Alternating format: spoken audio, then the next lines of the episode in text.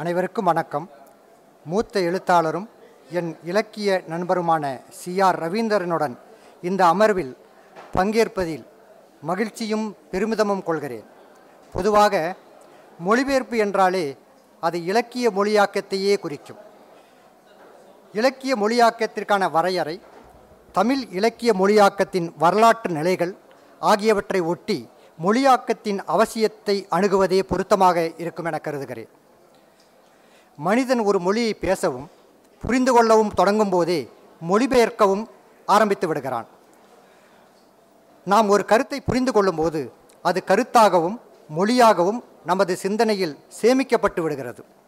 மொழிபெயர்ப்பு என்பது மூல மொழியில் உள்ள சொற்றொடர்களை எவ்வித மாற்றமுமின்றி பொருள் மாறாமல் இலக்கு மொழிக்கு எடுத்துச் செல்வது.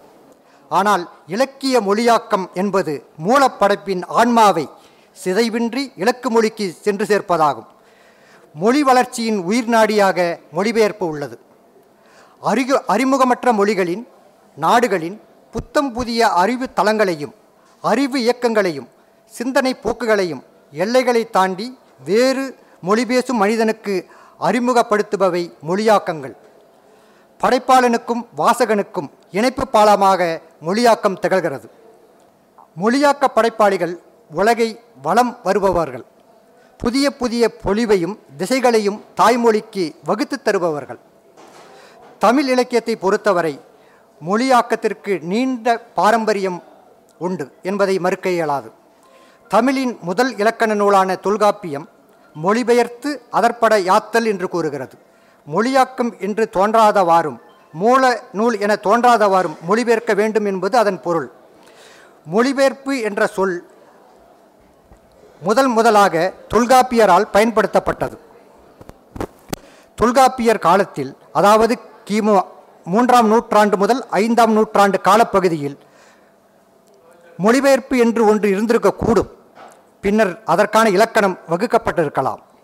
கம்பராய கம்பராமாயணம் வால்மீகி ராமாயணத்தின் தழுவல் மொழிபெயர்ப்பு ஆகும். ஆகவே கம்பரை தமிழின் மூத்த மொழியாக்க படைப்பாளி எனலாம். தமிழ் இலக்கியத்தின் எல்லா நவீன முயற்சிகளுக்கும் பாரதியிடமிருந்து தொடங்குகிறது. சென்றிடுவீர் எட்டு திக்கும். கலைச்செல்வங்கள் யாவும் கொணர்ந்திங்கு சேர்ப்பீர்.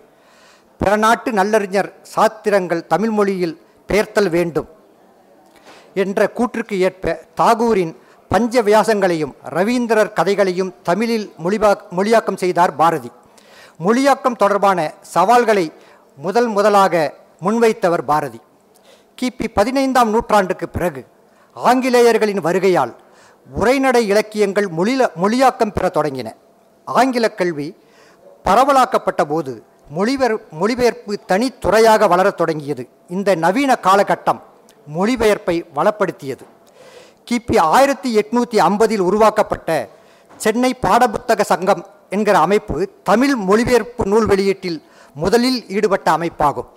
இந்நிறுவனம் ஆங்கிலத்திலிருந்து சிறந்த இலக்கியங்களை தமிழில் மொழிபெயர்த்து வழங்கியது. ஆயிரத்தி எண்ணூற்றி எழுபத்தி ஒம்போதில் தமிழின் முதல் நாவல் பிரதாப முதலியார் சரித்திரம் வெளியானது. அதற்கு மூன்றாண்டுகளுக்கு பிறகு அதாவது ஆயிரத்தி எட்நூற்றி எண்பத்தி ரெண்டில் தமிழின் முதல் மொழியாக்க நாவல் பால வியாபாரியின் கதை வெளியானது. எஸ். வெங்கடாச்சாரியார் என்பவரால் அப்புத்தகம் மொழிபெயர்க்கப்பட்டது.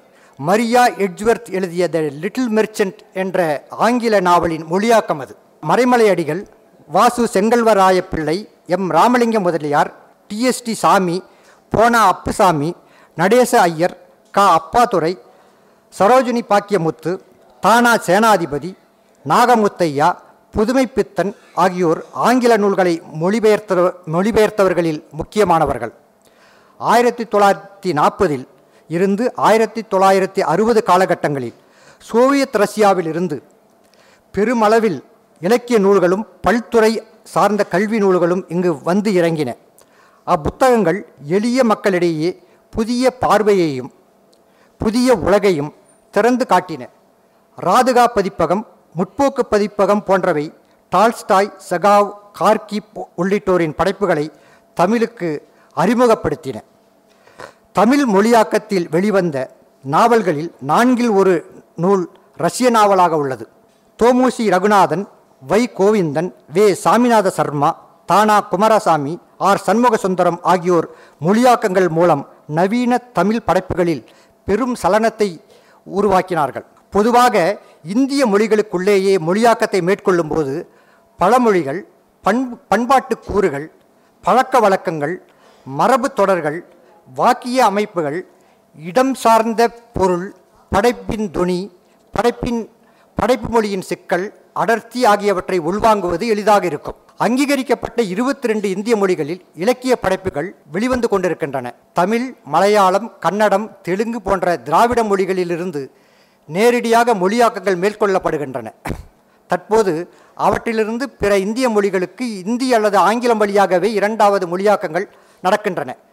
அசாம் போடோ டோகிரி குஜராத்தி காஷ்மீரம் கொங்கினி மைதிலி மணிப்புரி நேபாளி ஒடியா பஞ்சாபி சமஸ்கிருதம் சாந்தலி சிந்தி உருது போன்ற மொழிகள் இரண்டாம் மொழியாக்கமான இந்தி அல்லது ஆங்கில மொழியாகவே தமிழுக்கு வருகின்றன. குறைந்தபட்சம் மேற்குறிப்பிட்ட இந்திய மொழிகளுக்குள்ளேயே இருந்தாவது நேரடி மொழியாக்கங்கள் வர வேண்டும். அப்போதுதான் அந்த மொழியாக்கங்கள் கூர்மையும் தீட்சண்யமும் கொண்டதாக விளங்கும். பாரதியில் தொடங்கி நவீன படைப்பாளிகள் எல்லோரும் மொழிபெயர்ப்புகளில் ஈடுபட்டிருக்கிறார்கள். புதுமைப்பித்தன் தனது சொந்த படைப்புகளின் அளவுக்கு மொழியாகத்தை நிக நிகழ்த்தியிருக்கிறார். எழுத்து கசடதபரா கணையாளி தீபம் என தொடங்கி ழா மீட்சி இன்று வந்து கொண்டிருக்கின்ற மணல் வீடு வரை நீளும் சிறுபத்திரிகைகள் அவற்றை சார்ந்து வெளியான மொழியாக்கங்கள் தமிழ் இலக்கியத்தில் பெரும் தாக்கங்களை உருவாக்கியிருக்கின்றன. ஒரு காலத்தில் மலையாள மொழியில் எல்லா உலக இலக்கியங்களையும் படை ப- படிக்க முடியும் என்கின்ற நிலை இருந்தது. தற்போது தமிழிலும் அந்த வாய்ப்பு உருவாகி இருக்கிறது எழுத்தாளன் சுயம்புவாக எழுந்து வருபவன் அல்ல. தனது சொந்த மொழியின் முன்னோடிகளின் பாதிப்பு மொழியாக்கங்கள் மூலம் வாசித்த வேற்றுமொழி படைப்புகளின் தாக்கம் இவற்றின் சரிவிகிதமான சேர்மானம் அவனது படைப்பை உன்னதமும் செறிவும் கொண்டதாக்குகிறது. லாகர் குவிஸ்ட் என்னும் எழுத்தாளரின் பாரபஸ் நாவலை காணாசும் மொழிபெயர்த்தார். அன்பு வழி என்ற பெயரில் தமிழில் வெளியான அந்நாவலின் பாதிப்பை வண்ண நிலவனிடமும் ஆல்பர்ட் காமியூவின் ஆல்பர்ட் காமியூவின் அந்நியன் நாவலின் பாதிப்பை சுந்தரா ராமசாமியின் ஜே ஜே சில குறிப்புகளிலும் காண முடியும். மொழிபெயர்ப்புகளால் தமிழில் நிகழ்ந்த மாற்றங்களாக இவற்றை கூறலாம். உலக இலக்கிய போக்குகள் உத்திகள் நவீனத்தை நோக்கிய நகர்வு பரிசோதனை முயற்சிகள் போன்றவற்றுக்கு மொழியாக்க இலக்கியங்களின் வருகை காரணமாக உள்ளது. ஒரு மொழியில் மொழியாக்க இலக்கியங்களின் வரத்து குறையும் போது அம்மொழியின் இலக்கிய வளர்ச்சி ஸ்தம்பித்து தேங்கி விடுகிறது என்பது வரலாற்று உண்மை. தாய்மொழியான தாய் தாய்மொழியான தமிழ் மொழியுடன் நின்றிருந்தார் திருக்குறள் உலக பொ- பொதுமறையாக ஆகியிருக்காது.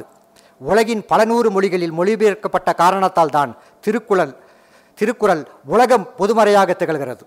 உலகின் அதிக மொழிகளில் மொழிபெயர்க்கப்பட்ட நூல் என்ற இலக்கை நோக்கி திருக்குறள் பயணித்து கொண்டிருப்பதற்கு மொழியாக்கமே காரணம். தற்போது அரசியல் அமைப்பில் இடம்பெறாத பழங்குடி மொழிகள் உள் உள்ளிட்ட அறுபத்தாறு மொழிகளில் திருக்குறளை மொழிபெயர் மொழிபெயர்க்கக்கூடிய முயற்சிகள் மேற்கொள்ளப்பட்டு வருவது மொழியாக்கத்தின் அவசியத்தை உணர்த்துகிறது. பைபிள் எரேபிய மொழியில் மட்டும் தேங்கி கிடக்காமல் சுமார் ரெண்டாயிரத்திற்கு மேற்பட்ட மொழிகளில் மொழி மொழிபெயர்க்கப்பட்டது. உலகின் அதிக மொழிகளில் மொழிபெயர்க்கப்பட்டதன் விளைவாகத்தான் கிறிஸ்தவம் உலகின் ஆதிக்க மதமாக மாறியது. இதே கருத்தை பிற அந்நிய மத பரவலுடனும் பொருத்தி பார்க்கலாம். உலகின் பல்வேறு மொழிகளில் காணப்படும் பல்வேறு மக்களின் கலை உணர்வு பண்பாடு வாழ்க்கை முறை அரசியல் சிந்தனை போக்கு போன்றவை மொழியாக்க படைப்புகளின் மூலமாகவே உலக இலக்கியங்கள் புதிய வெளிச்சத்தையும் பார்வையையும் கண்டடைகின்றன. வேற்று மொழியில் காணும் சிறந்த படைப்புகளை தனது சொந்த மொழியில் வாசிப்பதற்கான வாய்ப்பையும் ஒருவன் ஒருவரின் தாய்மொழியில் காணப்படும் சிறந்த படைப்புகளை வேற்று மொழியினர் வாசிப்பதற்கான சூழலையும் மொழியாக்கம் உருவாக்கி தருகிறது. இலக்கியத்திற்கான நோபல் பரிசு பெற்ற கொலம்பிய எழுத்தாளர் மார்க்வெஸ் ஸ்பானிய மொழியில் ஒரு நூற்றாண்டின் தனிமை என்னும் நாவலை எழுதினார். கிரகோரி ரபசா ஆங்கிலத்தில் மொழிபெயர்த்தார். அந்த மொழியாக்க நாவலுக்கு ஆயிரத்தி தொள்ளாயிரத்தி எண்பத்தி ரெண்டில் நோபல் பரிசு கிடைத்தது. இந்த மொழியாக்கத்தை பற்றி குறிப்பிடும் மார்க்வெஸ் ஆங்கிலத்தில் புதிதாக படைக்கப்பட்ட நாவலை போன்றிருப்பதாக குறிப்பிடுகிறார்.